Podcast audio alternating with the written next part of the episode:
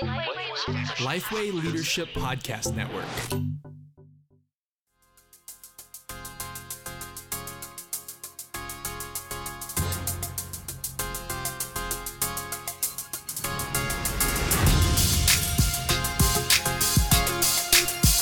Hello, and welcome to this episode of Making Disciples with Robby Gallaty, a resource to equip and encourage leaders to make disciples who make disciple makers.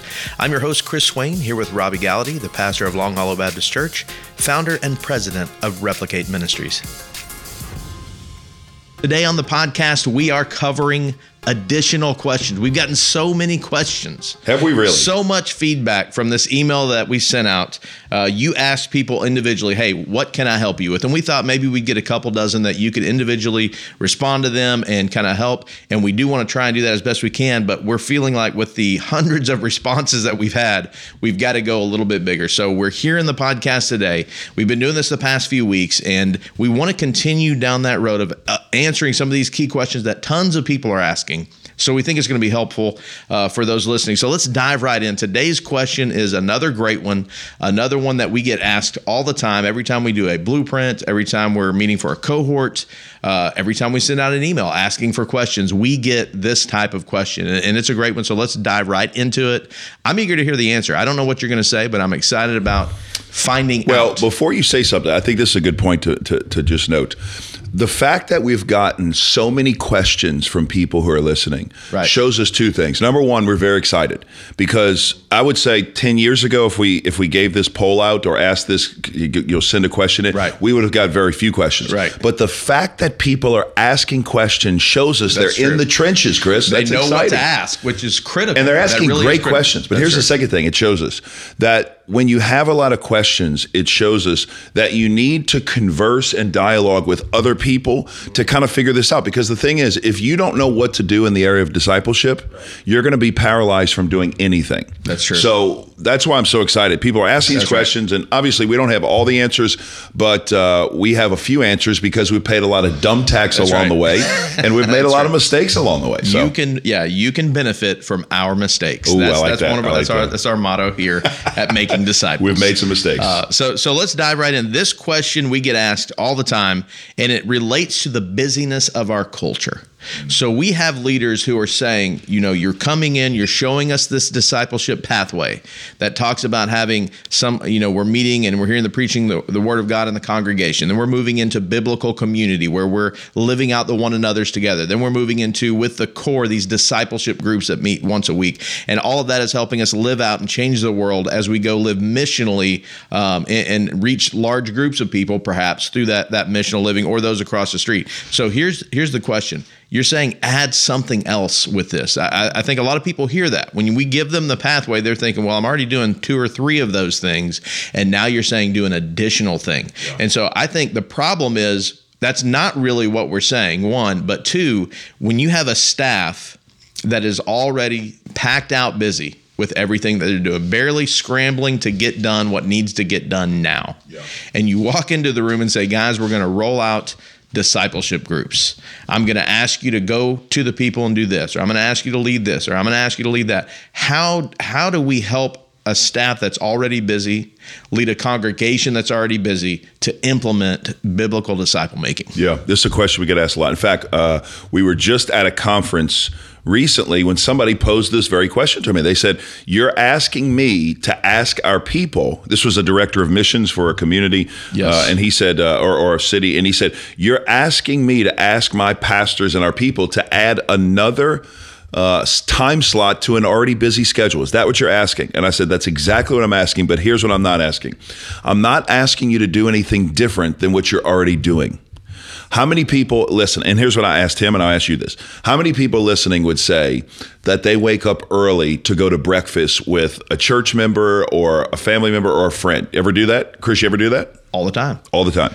Uh, how many people in here ever go to lunch with uh, a friend or a church member or a neighbor? Dylan. Yes, Dylan says sometimes because Dylan's normally at He's a lunch little with bit me. of an introvert, but he still does. No, because Dylan's done. Dylan's normally with me. Okay, Yeah. but we do go to lunch with people. Okay, but here's the reality. The reality is we already do these things. So what I, I said to him is what I'll say to you. Yes, it looks like we're adding another uh, stop on the train, uh, another wheel on the bike. But the reality is, you're doing something you already do. You're maximizing the time you already have. So, hmm. what I would say is get up early once a week, meet at a coffee shop, meet at Starbucks, meet at what we call Discipleship Central, Okay. Cracker Barrel. You ever heard of that? you know, what's, I have. You know what's cool about Cracker What- Barrel? I- yeah, what's cool? Well, they'll actually let you meet for a discipleship group there, and uh, you don't even have to buy food. You, You just don't buy even have coffee. to reserve a room. You don't even have to reserve a room, and you don't even have to pay rent. That, that's, what I love about nice. I remember back in the day going to Cracker Barrel and not liking it because the smoking section and the non-smoking section was divided by this lattice. Oh, really? that's old there. That really separates the two sides. But anyway, Are you I serious? digress. Okay, I digress. That's old right there, brother. Really- I, I didn't very even know that. so uh, the reality is, um, these places will let you come in and meet with your discipleship group. There is nothing more exciting than taking a bunch of men into a secular place, okay, or or or a random place, and opening your Bibles and studying the Word of God together. And I did this, Chris, my first discipleship group in, in Chattanooga, Brainerd Baptist. We started this group. We had four guys and myself. We went to uh, this place called Anchors.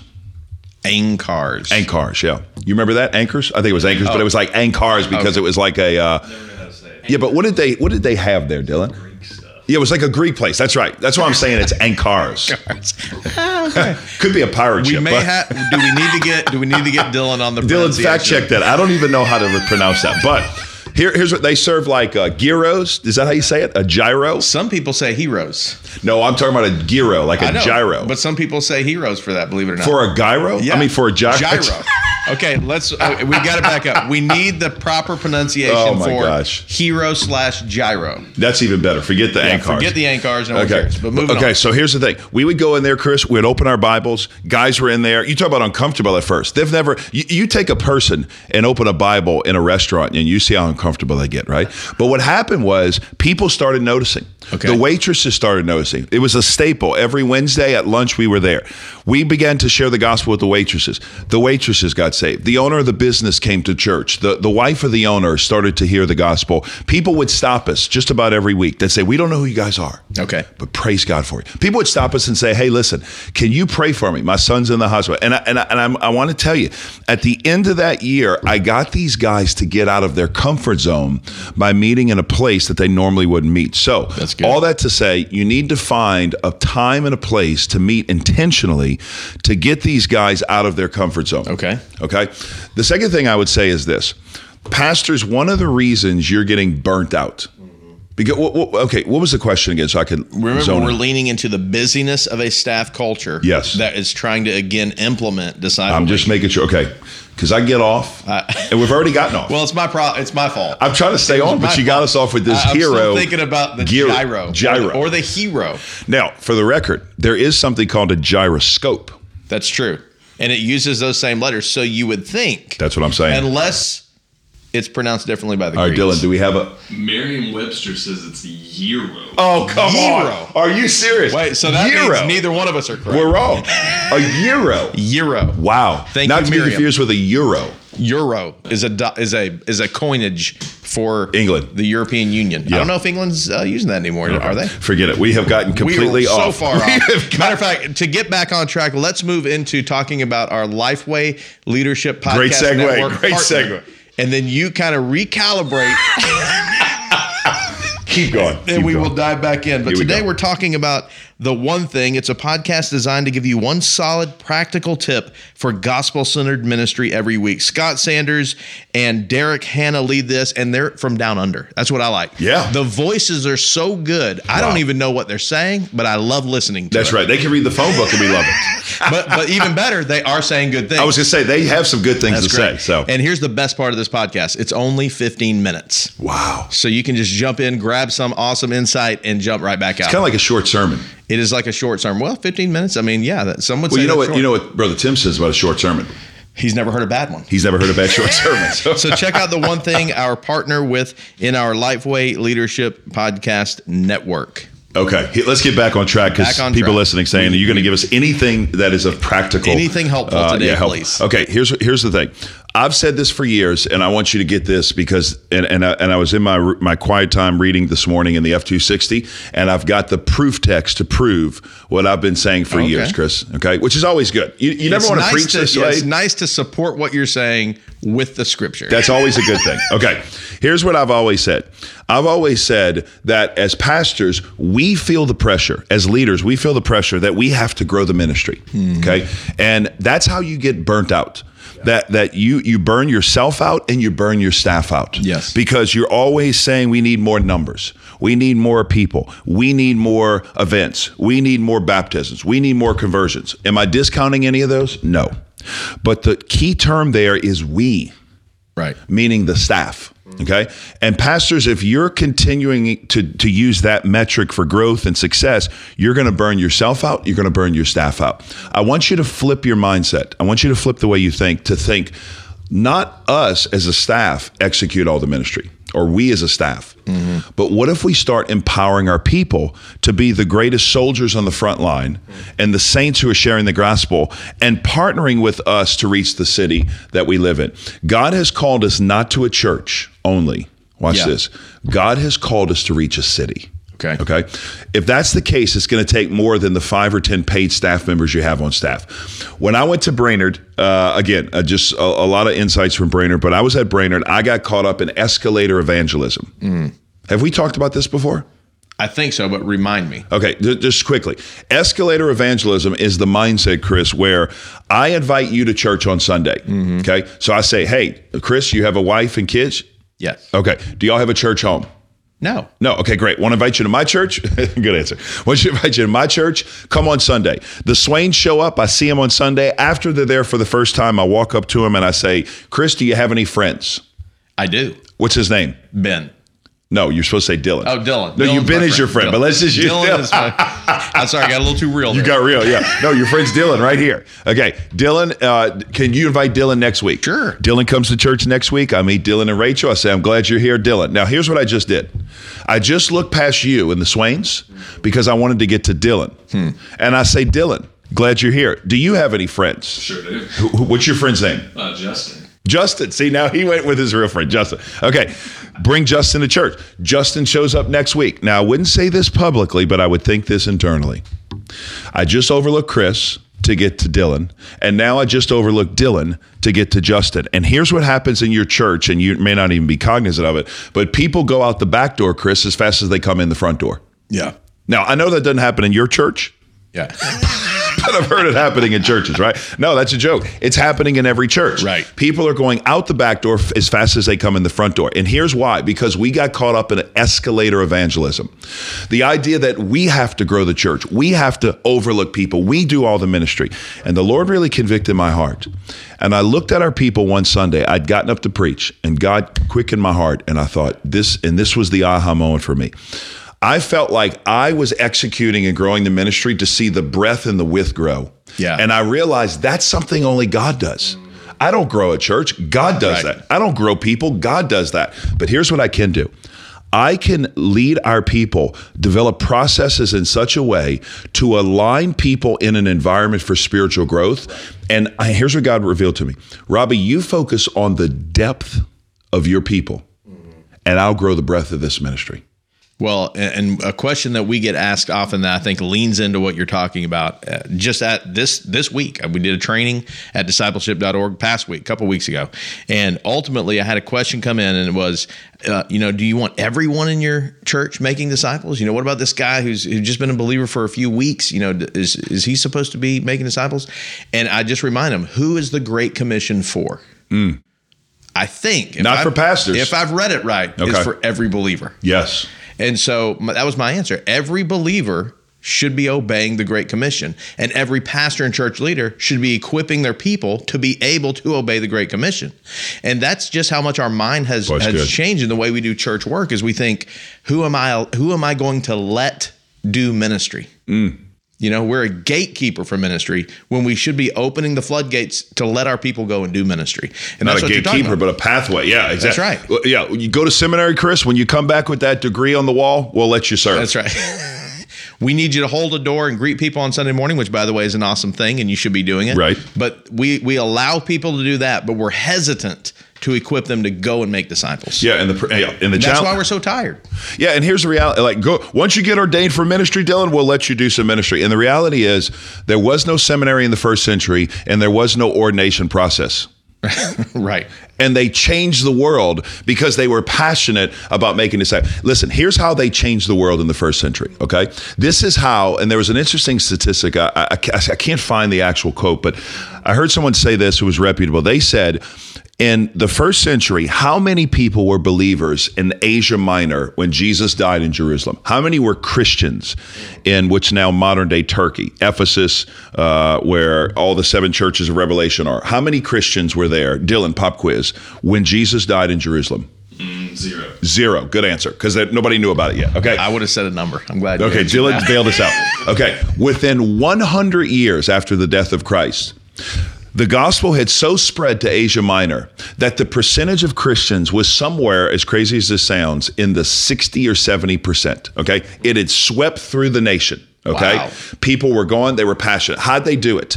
This book I was reading called The Patient Firmament of the Church. Patient Firmament of the Church. Ferment. Patient firm, firmament. What is a firmament?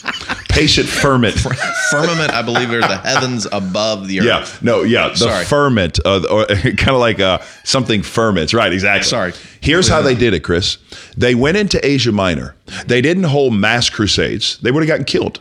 They didn't hold, revival services. There were no churches to do it. They basically went in as transformed people of the gospel and lived among the people. And people saw their lives, and it was so contagious because they turned the other cheek when they were hit. They walked the extra mile when they were told to walk one. They gave their coat and their shirt when Yeah. someone asked. And they said, that's contagious. It wasn't just through the outward pub- public preaching of the gospel, although they might have done that. It was through changed lives. That was the apologetic to change the world. Now, listen what Paul says, ironically enough, providentially enough, to the church at Corinth.